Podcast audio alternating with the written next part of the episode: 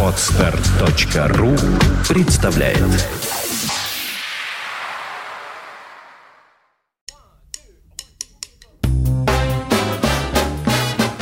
Слушать здесь.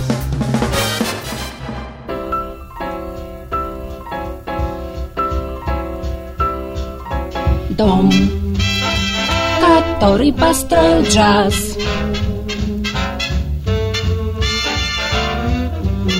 сбоку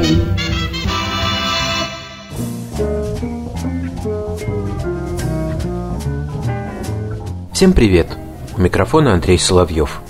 Когда в 80-х годах прошлого века все с увлечением слушали революционные записи Джона Зорна и других представителей нью-йоркского даунтауна, мне казалось, что Knitting Factory и Lower East Side – это чисто заокеанское явление, отражающее в звуке чувственную пресыщенность и избыточность американской цивилизации – много лет спустя это настроение, бьющее через край эклектической чувственности, вернулось, когда мне в руки попали пластинки британского проекта Acoustic Ladyland. Пресыщение докатилось и до Европы.